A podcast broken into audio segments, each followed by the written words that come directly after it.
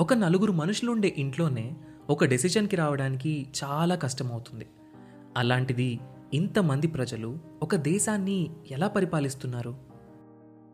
Independence వచ్చాక ప్రజాస్వామ్యంతో నడవడానికి సిద్ధపడ్డ India ఇన్నేళ్ళు ఒక దేశంగా నిలబడుతుంది అని ఎవ్వరూ అనుకోలేదు. అలాంటి ది మోస్ట్ కాంప్లికేటెడ్ డెమోక్రసీ అయిన ఇండియా ఇన్నాళ్ళు ప్రపంచంలోనే అతిపెద్ద డెమోక్రసీగా ఎలా ఉంది? మనం దీన్ని ఎలా అర్థం చేసుకోవాలి? వీటన్నింటి గురించి మనకు అర్థమయ్యేలా చెప్పడానికి మొదలవుతున్న show decoding democracy with doctor JP hosted by మీ సాయి కిరణ్ చల్లా. లోక్సత్తా అధ్యక్షులు ఎక్స్ ఐఏఎస్ ఎక్స్ ఎమ్మెల్యే అయిన డాక్టర్ జయప్రకాష్ నారాయణ్ గారి నుండి మనం వీటి గురించి తెలుసుకుందాం. ఆగస్ట్ ఫిఫ్టీన్త్న మొదలై ప్రతి ట్యూస్డే ఒక కొత్త ఎపిసోడ్తో మీ ముందుకు రాబోతుంది. ఈ షోని మీ ముందుకు తీసుకొస్తుంది Kathanika media in collaboration with FDR.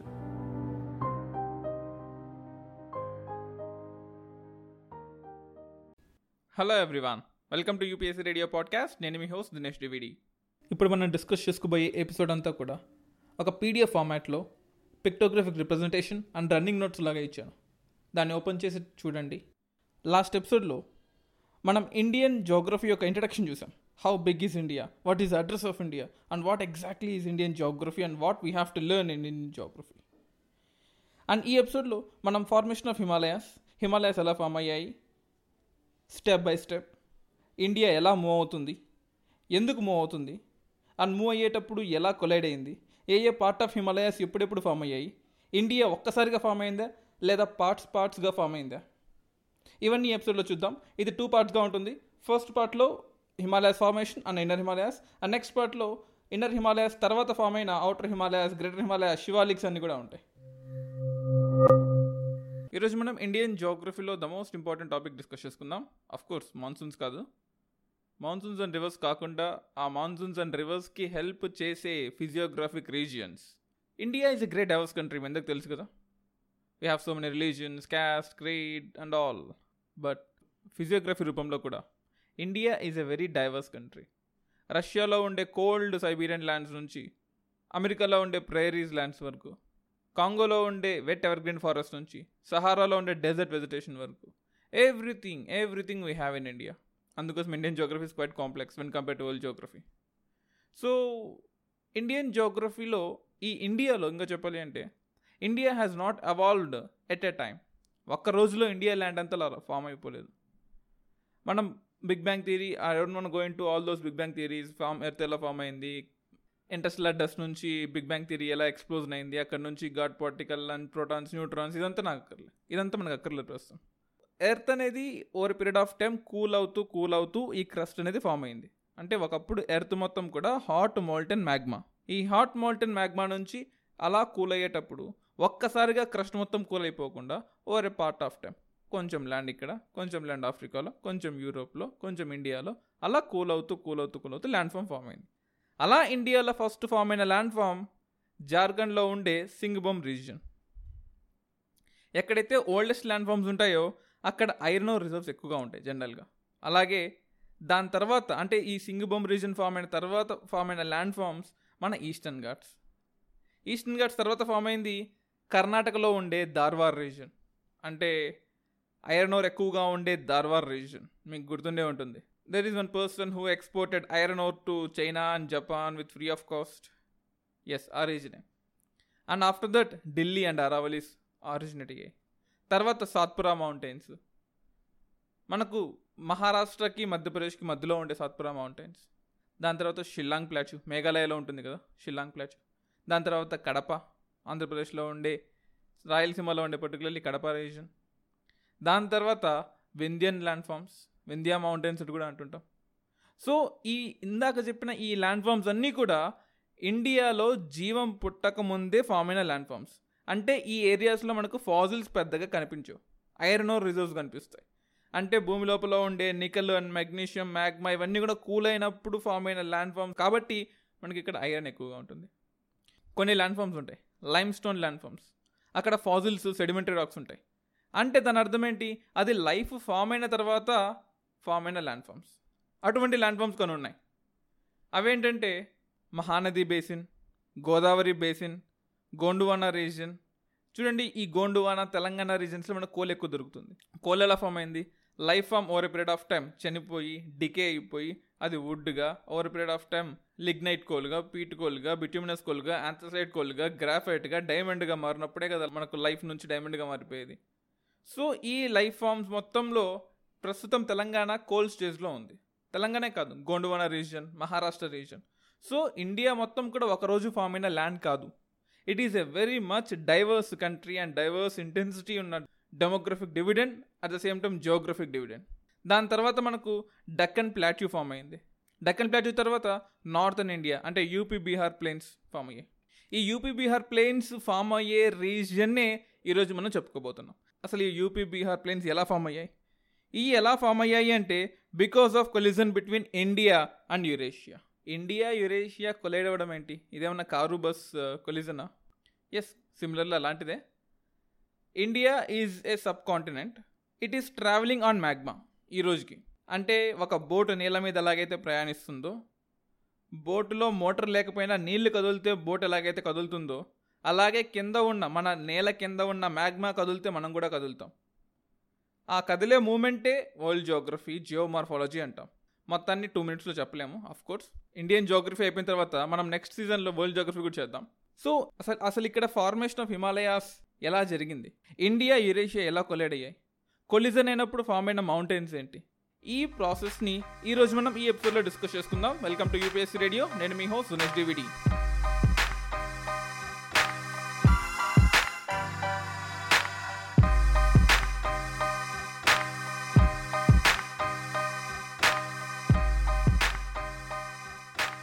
almost two twenty five million years back రెండు వందల ఇరవై ఐదు మిలియన్ ఇయర్స్ బ్యాక్ ఆల్మోస్ట్ ఒక twenty two crores years back అనుకోండి. పెర్మియన్ ఎరా అంటాం. అంటే ప్రస్తుతం ఉన్న ల్యాండ్ ఫామ్స్ అన్నీ కూడా ఒకప్పుడు కలిసి ఉండేవి. ఆఫ్రికా. అంటే ఇప్పుడు మన నైబర్స్ ఎవరు? ఇండియా యొక్క neighbours Pakistan Afghanistan China Nepal Bhutan Myanmar Bangladesh and to an extent Sri Lanka కానీ అప్పుడు మన neighbours Africa Madagascar Antarctica and Australia. వీళ్ళు మన నైబర్స్. సో మనం వాళ్ళ దగ్గర నుంచి వదిలిపెట్టి వచ్చేసాం. అంటే అక్కడ నుంచి అన్ని కాంటినెంట్స్ డివైడ్ అయిపోయాయి. ఒక పింగాణి ప్లేట్ని కింద ఎలాగైతే పడేస్తే ముక్కలు ముక్కలు అయిపోయి చల్లాచెదురు అయిపోతుందో అలాగే కాంటినెంట్స్ అన్నీ కూడా ముక్కలు ముక్కలు అయిపోయి ఎవరికి ఇష్టమైన డైరెక్షన్లో వెళ్ళిపోయారు. America North America and South America వెస్ట్కి వెళ్ళిపోయింది. యూరోప్ నార్త్కి వెళ్ళిపోయింది. ఆస్ట్రేలియా ఈస్ట్కి వెళ్ళిపోయింది. అంటార్టికా సౌత్కి వెళ్ళిపోయింది. ఇండియా అందరికన్నా ఫాస్ట్గా నార్త్కి వెళ్ళిపోయింది. సో అన్ని కంట్రీస్ కన్నా ఫాస్ట్గా మోయిన ల్యాండ్ ఫామ్ ఇండియా అంత ఫాస్ట్గా మోయింది కాబట్టే యురేషియా అంటే యూరోప్ ప్లస్ ఏషియాతో ఉన్న రీజియన్ని మనం అంత ఫాస్ట్గా కొలైడ్ అయ్యాము.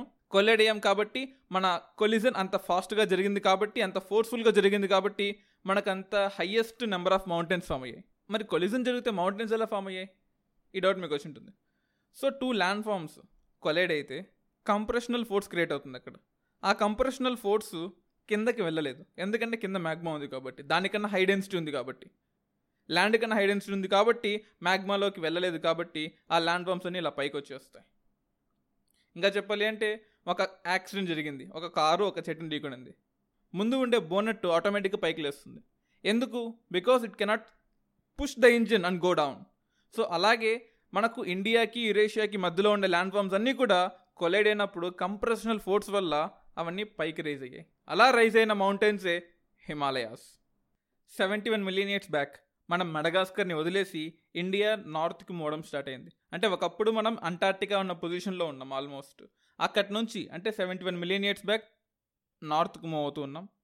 Fifty five forty five thirty five twenty five almost ten million years back ఈ రోజు నుంచి టెన్ మిలియన్ ఇయర్స్ బ్యాక్ మనం కొలైడ్ అయ్యాం. India Eurasia. ఇంకా చెప్పాలి అంటే ప్రస్తుతం ఉన్న Europe plus Asia.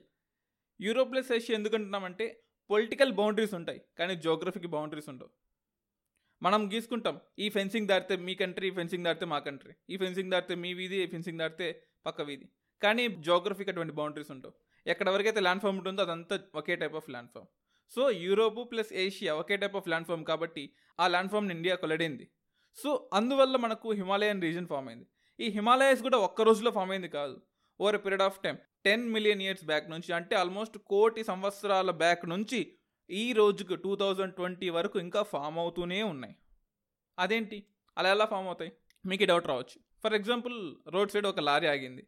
ఆ లారీని కార్ వెళ్ళి ఢీకొనింది ఢీకొన్నప్పుడు ఒక్కసారిగా కారు మొత్తం ముక్కలు ముక్కలు అయిపోయి పడిపోదు కదా. ఫస్ట్ ముందున్న ఇంజిన్ క్రాష్ అయిపోతుంది. తర్వాత మధ్యలో ఉన్న సీట్ ప్యాసింజర్ సీట్స్ ఆ తర్వాతే లాస్ట్లో ఉండే ఆ స్టెప్నీ రీజన్ క్రాష్ అయిపోతుంది. అంతేగాని ఒక ఫ్రాక్షన్ ఆఫ్ సెకండ్లో కారు మొత్తం ముక్కలు ముక్కలు అయిపోదు కదా. అలాగే ఇండియా యురేషియాని కొలైడ్ అయినప్పుడు ఫస్ట్ ఫామ్ అయింది ట్రాన్స్ హిమాలయాస్ రీజియన్. లేదా కారాకోరం మౌంటైన్స్ అంటాం. కారాకోరం మౌంటైన్స్ తర్వాత లడాక్ మౌంటైన్స్ ఫామ్ అయ్యాయి. తర్వాత జస్కర్ మౌంటైన్స్ తర్వాత గ్రేటర్ హిమాలయాస్ దానికన్నా ముందు పీర్పంజల్ మౌంటైన్స్.